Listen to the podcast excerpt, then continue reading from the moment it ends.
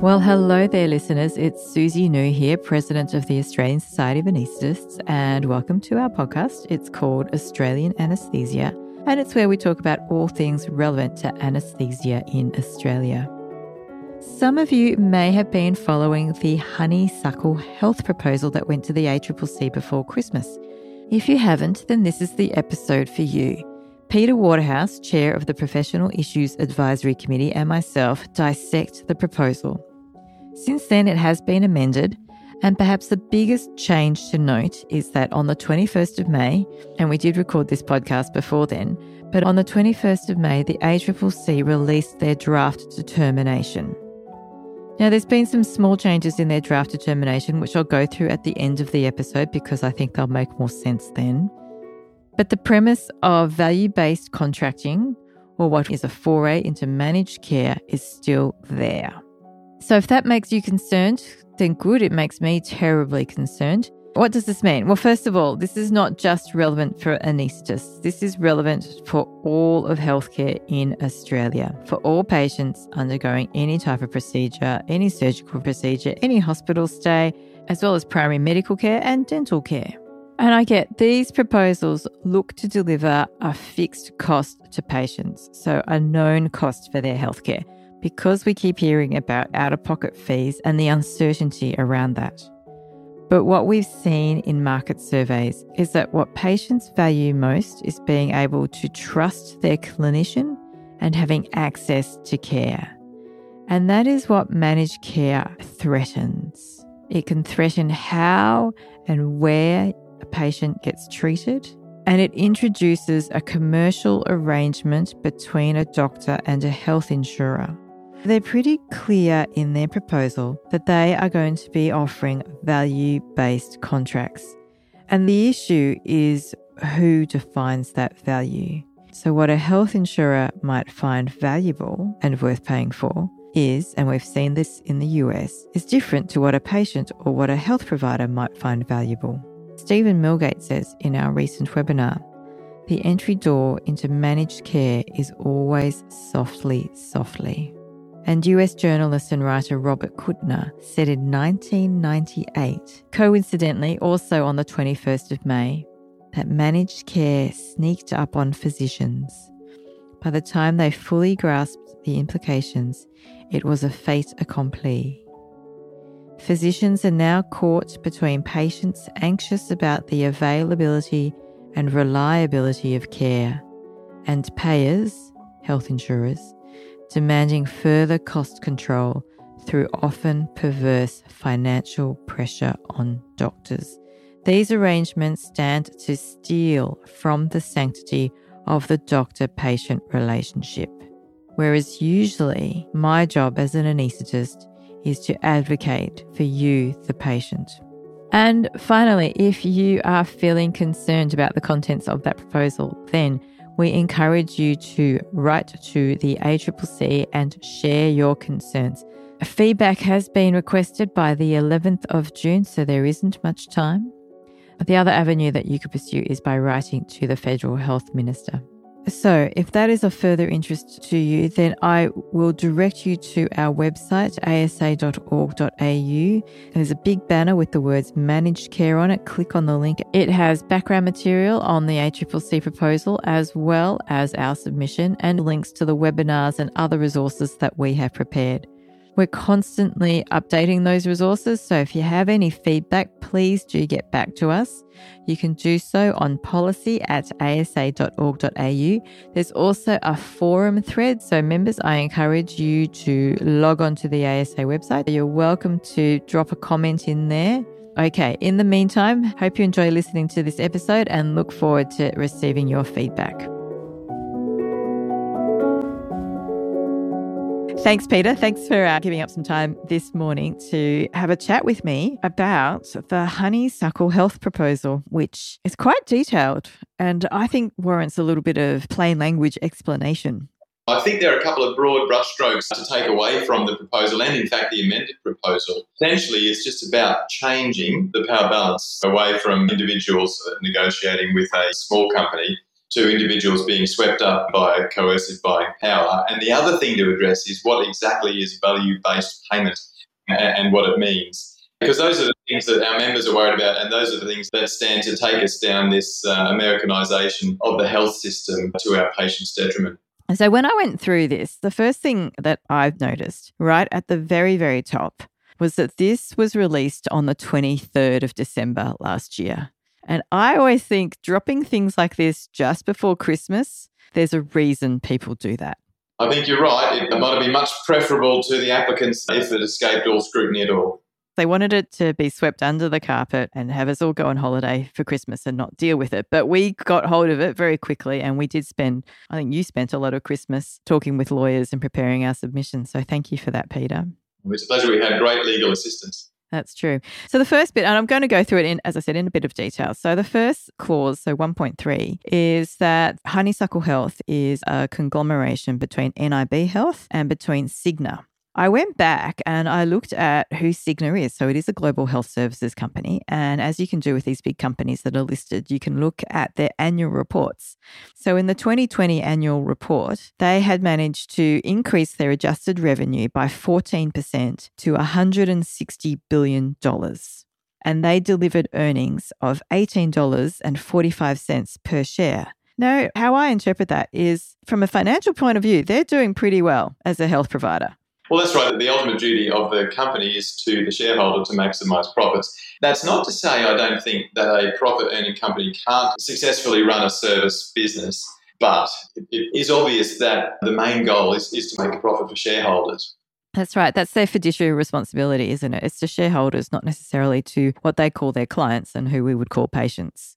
Exactly. There's conflict there between the customers and the owners. I'm coming down to clause 1.1 five. So, one thing I thought that they point out here is that private health insurers go into different arrangements with the different private hospitals. And I thought that's something that our members might not know that there's lots of other negotiations going on in the background and that the same arrangements between insurers and different hospitals don't occur. Yes, unfortunately, in the private hospital sector, Suzi, there isn't an independent fee schedule like our MBS or AMA fee schedule. So every time hospital agreements with health funds are negotiated, it's a fairly free negotiation from what I believe talking to people in the industry.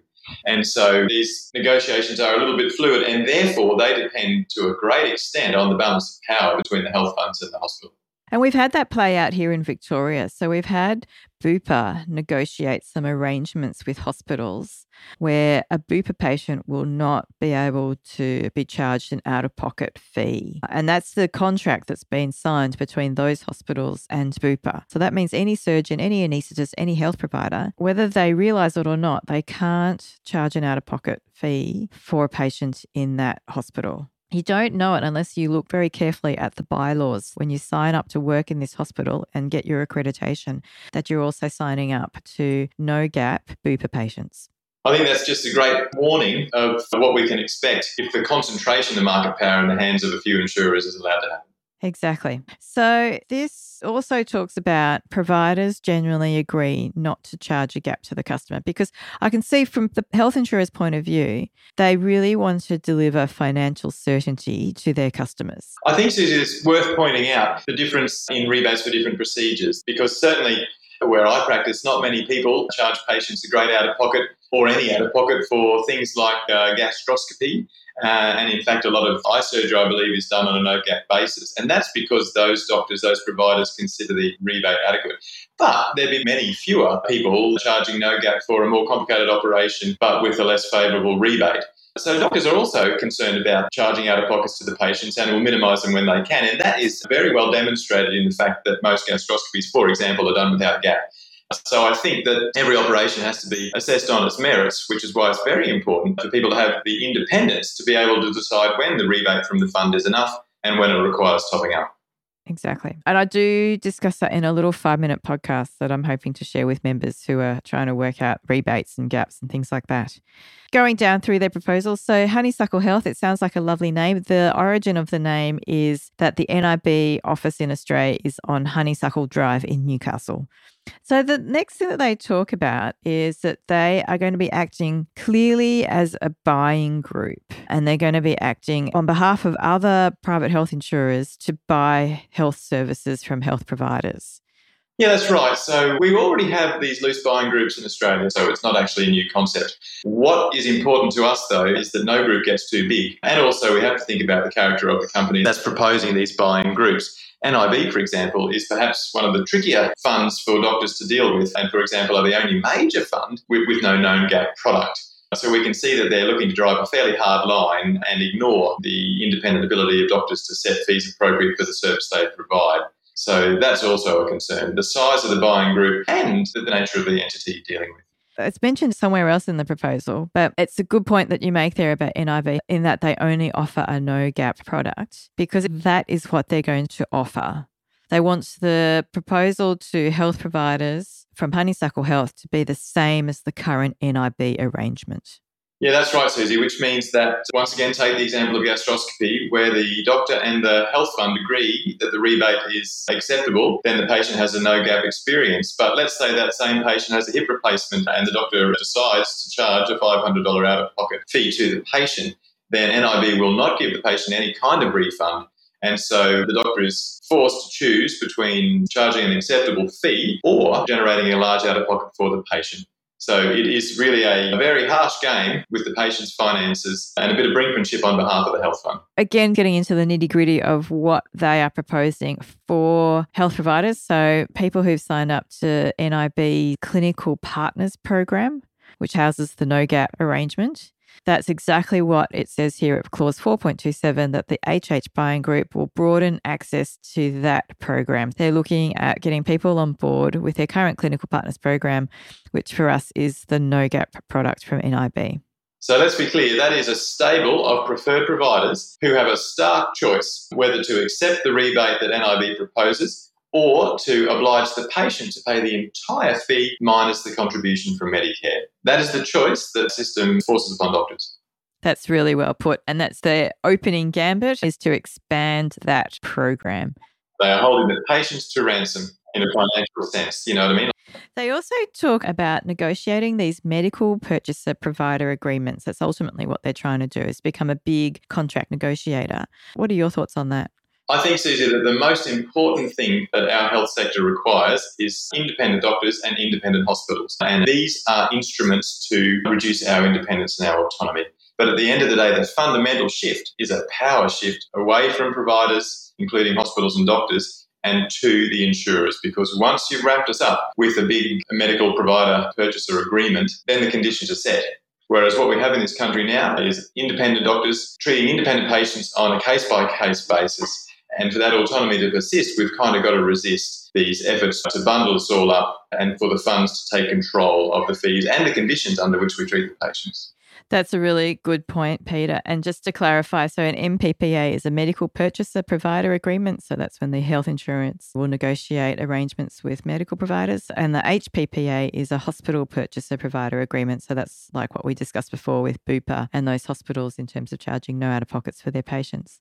You did make a really good point before about the conditions. And that's one thing that I, again, I'm a bit concerned about that if you come under this scheme, and I'm quoting from their proposal, the medical specialists also agree on data sharing and quality target requirements. And we've seen NIB with White Coat use medical specialist data and share that with the public. And you can argue that there's good and bad reasons for that to occur. But this concept of quality target requirements, that to me opens the door for pay for performance rebates. What are your thoughts there? Absolutely, Suzi. It does open the door for what they will euphemistically call value based payment or pay for performance which means that somehow these metrics uh, are meant to assess outcome and quality of care. But of course, as we know, people's practices are different, and some people have a practice with a lot of high acuity, high risk patients, and others have a different practice altogether where the complications might be lower. Exactly. Then they make that very explicit in clause 4.15 that they are going to be looking at payment of performance incentives once there have been agreed benchmarking outcomes. And we've seen also when payment for performance has been introduced in other countries that it then leads to differences in patient selection. There are these tales about hospitals which no longer like to take on very complicated revision surgery because the outcomes are expected to be quite poor. So, you, you, do hear stories about cherry picking and about changing your practice to generate better outcome. But at the end of the day, these data analytics are actually a way to take control of the negotiations and to introduce what's called value based payments which really means that the health fund can just decide how much to pay you based on these dubious data analytics, which actually just means that the health insurer changes the fees, changes the conditions in a unilateral way. The other thing that we can't uh, overlook here is that by having these networks, these MPPAs, which of course would produce networks of providers, all of a sudden then we have this situation where a patient might receive a very different rebate for the exact same service, depending on whether they got that service from an in network or out of network provider. And we've seen that as being a really big problem in the US about receiving treatment out of network and the fees that result. It's a really good point, though, what you said about data analytics. So they're very clear in their proposal that the data analytics will be used, and I quote, for conducting collective commercial negotiations on behalf of participants. So participants there are the other health insurers. Absolutely. So, really, what we can see is an attempt to create an amount of market power which borderlines on the coercive, so that we have to enter into these things because I don't think it's likely that any individual doctor or hospital would voluntarily enter into these agreements. So, the only way to ensure participation is to amass a, significant amount of market power so that the providers felt that they uh, couldn't financially afford to miss out on that share of the work. Talking about market power, they also talk about this and how it might affect particular geographical areas of Australia. And they think it's actually a requirement, again, quoting from the proposal, to have a strong network of providers in a regional area. So, what I'm concerned about there is in a particular regional area, most people will be in a network. And that if you're not in the network, that will severely disadvantage you because you will start seeing less patients being referred to you. I think that's quite possible, Suzi. In a small to medium sized centre, it's quite conceivable that 60, 70% of the providers end up as part of this network, and then all of a sudden you haven't really got patient choice because not every doctor the patient could choose to see participating in the network. Exactly. And I think that's also particularly relevant for specialties where they may want to have preferred people that they refer to. So, for example, complex obstetrics might have particular radiologists that they refer to for their ultrasounds and so forth. That then limits their ability to refer to other specialists of their preference. Absolutely, Suzi. I mean, our health system in Australia is very good because it doesn't treat uh, us as an interchangeable group of people with identical skill sets and identical values. It, it, accepts that patients are individual and that doctors are individual, and we can match the individual patients with the individual doctors to achieve the best health outcomes. And I think in part of that grouping us together as being identical, they're looking at pay for performance markers. But it does also say, and I'm looking at clause 2.30 now, what I'm very, very worried about that they will ensure that providers adhere to requirements around registration, qualification, and other terms and conditions of the schemes and networks. Does that sound like managed care to you? It does. It's not at all inconceivable that those conditions might include where you sent someone for their x ray, where you sent them for their blood test, and in which hospital you treated them. So that really does sound a lot like managed care. And of course, Cigna are a large provider of managed care in America. So I think that what we can certainly applaud this application for is its disarming honesty in acknowledging all the things they wish to introduce to our Australian health system. the trouble is, I don't think many of them are that welcome in our excellent hybrid system where we have true universal healthcare and the private health sector stands out for its choice, access and quality and the matching of individual patients with individual doctors.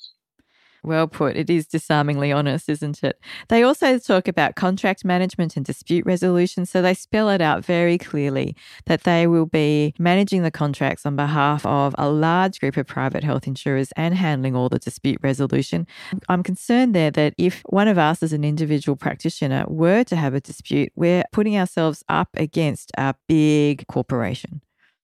Yes, in Australia, Suzi, as you know, doctors aren't really allowed to gang up and negotiate for fees collectively. But If we put against an insuring buying group, which has that permission, then there's a huge power imbalance.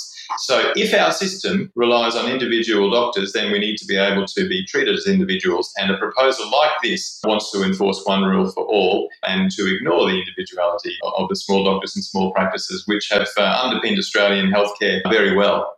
Exactly. And it sounds like it's going to be more work for doctors. And in 4.4, they're very clear in pointing out that negotiation of HPPAs, and I, I know this is referring to HPPAs, says in particular can be time consuming and at times protracted, with some HPPAs taking up to 16 months to negotiate. That's pretty clear and honest because what has occurred, say, in America is they've formed these healthcare organizations. So I could then see that if we were to go down this path, doctors might have to organize themselves and start entering into these negotiations. Now, 16 months of negotiation, that's a lot of time, that's a lot of energy when usually we'd be caring for patients. Yeah, exactly, Suzi. And the other fundamentals change in the healthcare system structure that that would bring about is doctors acting collectively. That would be a fundamental change for our system if we had to negotiate en masse. And once again, that I don't think that would probably drive healthcare costs down. I think that would uh, decrease variation and autonomy, but I'm not sure that that could be guaranteed to reduce healthcare costs. But whatever the case, the doctors collectively bargaining with these big groups for these MPPAs would be a new epoch in Australian healthcare. And it's something that occurs in America. So it definitely is taking us closer to the American style managed care.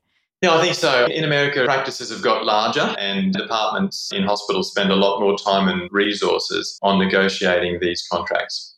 And again, they're very clear further on through the proposal at 4.6 to say that the Honeysuckle Health Buying Group will reduce the need for duplication of resources and processes. That's for the health insurers, which concerns me because that's not going to be passed on to health providers. I see it actually producing an in- increase in the resources and process that we will need in order to be involved in these contract negotiations. Well, yes, the reason they can make the claim that it is simplified is because they haven't got to deal with individual doctors and practices. They can just say, take it or leave it and walk away. So that, of course, streamlines the negotiation process from the insurer point of view. It says it will reduce the prices or the costs associated with establishing, negotiating, and managing contracts. But at the moment, we don't really have any costs in managing these contracts. That's because we treat individual episodes of care as individual episodes, and we don't need contract negotiations because we have an efficient system there's no need for the kind of uh, negotiation that the insurers want. Um, moving on to the next section, maybe their way of embracing our individuality is they're going to be collecting data and owning the data on us. And they're very clear again about what they're going to collect data on. And it's the quality that we offer, our compliance with the claims and the accuracy of our claims, and the benefits paid to us as well. So our financial data. Well, Suzi, I don't think anyone would argue that clinical audit is important and necessary and that accurate billing is very, very important and we need to avoid any kind of inaccurate or fraudulent billing. And so no one could deny that. But all of those things could be handled in other ways. We've got clinical audit, which can be organised by doctors and hospitals, and that would perhaps have better engagement by clinicians rather than be collected by these large insurers because they might want to use them to determine what they pay us and the conditions that they apply to us. And speaking of the compliance with billing, one of the complexities that this is going to introduce is that if these big buying groups are allowed to enter the market, then we'll end up with insurer specific fee schedules. So gone will be the days of having a Medicare benefit schedule slash relative value guide based bill if the health funds have their way, we'll have a different fee schedule for each health fund. And so we'll have the American situation where people's practices have to deal with multiple fee schedules from multiple insurers.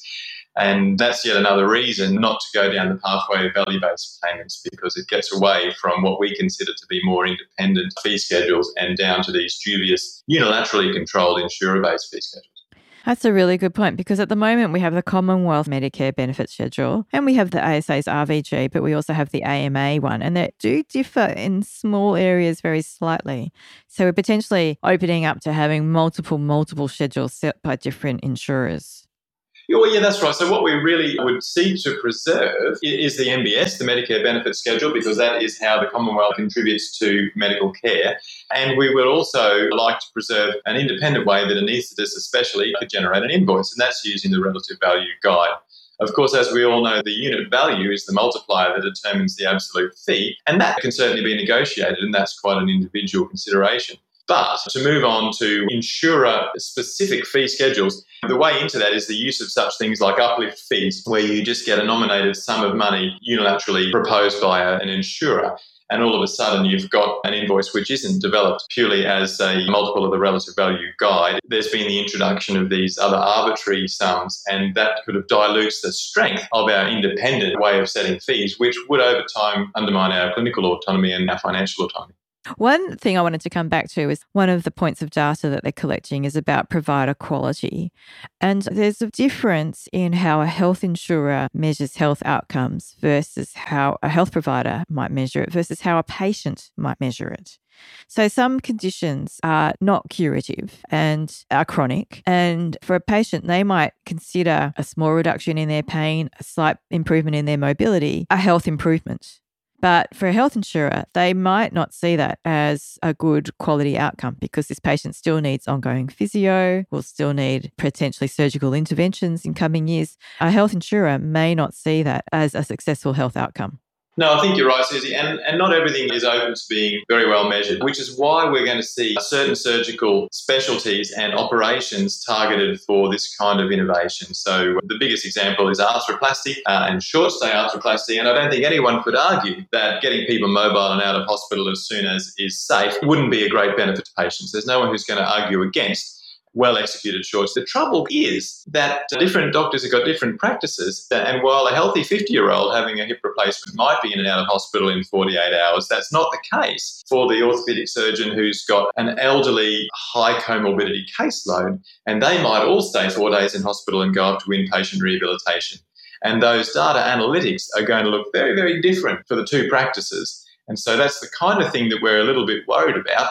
So these data might make doctors look very different from each other in terms of quality, but actually what's happening is they're serving the patients that they have been referred. I'm a bit disconcerted that when they list the people who be potentially affected by this proposal, they mention the health insurers, the hospitals, the medical specialists and general practitioners, allied health, but they don't mention patients. Yeah, the patient is the uh, elephant in the room here. What we have in Australia is a system that matches individual patients to individual doctors, uh, and those doctors are free to choose to treat the patients in a facility of their choice. Our system relies on three strong pillars. We've got the insurers who are the payers, and then we've got strong hospitals and strong doctors, and that structure enables patients to be treated as individuals in a very efficient way. What this kind of application seeks is to weaken the other two pillars so that there's no meaningful negotiation.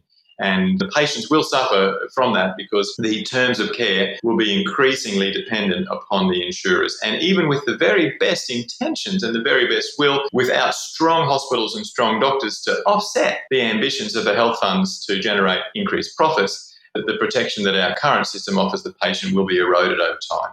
When you're talking about increased profits, that does lead me down to clause 3.27. They are saying that if there's coordination amongst the competitors, so the other health insurers, by bringing them into this buying group, it will not lead to premium increases for consumers.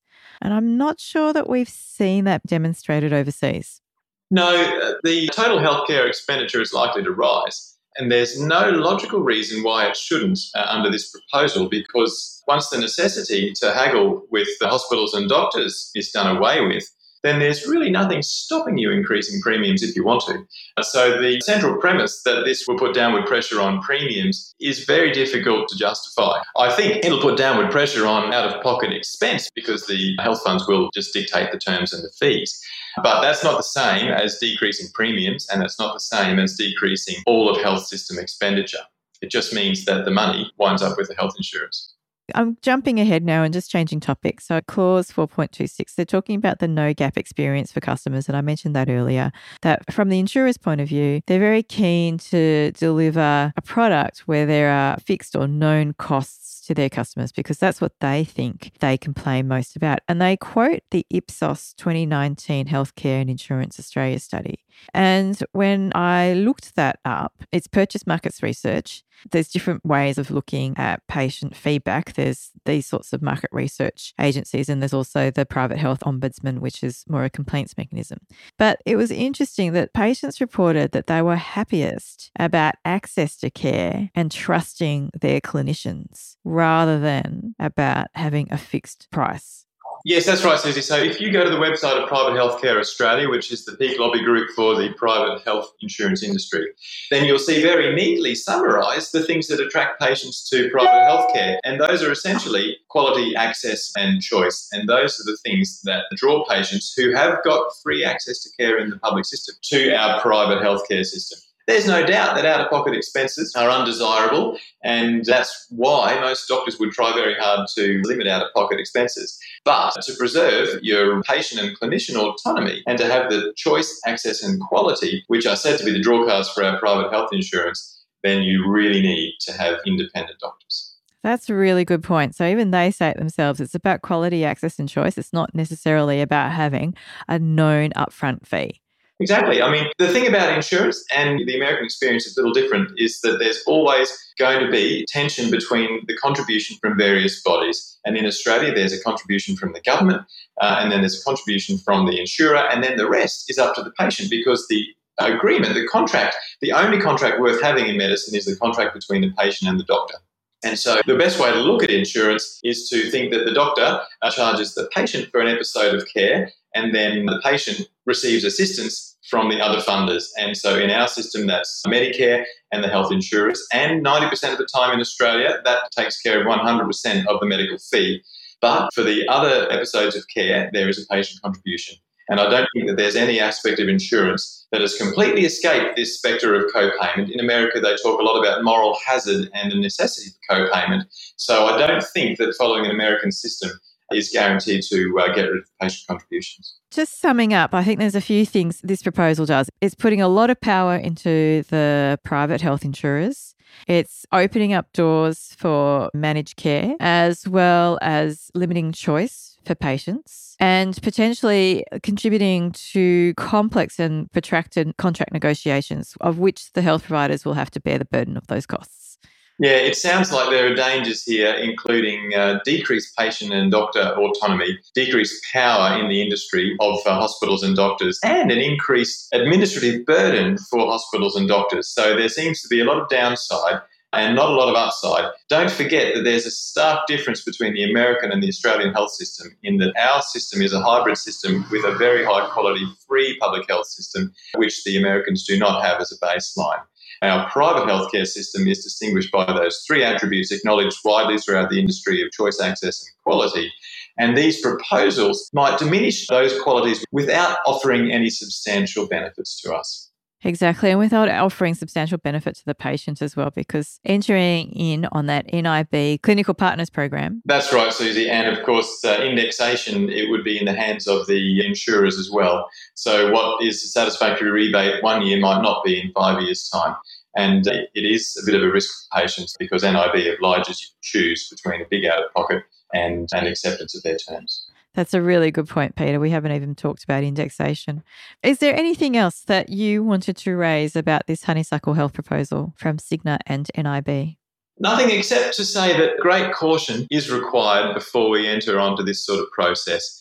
I think it's important not to be swept up in the talk about the death spiral of the health insurance industry and to be dragged into wholesale changes to the structure of our industry in an effort to make it more affordable and sustainable. There are two different issues here. One is how the industry is funded, and the other is how it is structured. And this is about the structure of the industry. And I think it's very important for hospitals, doctors, and health insurers to maintain equal power. And only that way will the patient have the benefit of treatment by individual doctors in individual hospitals.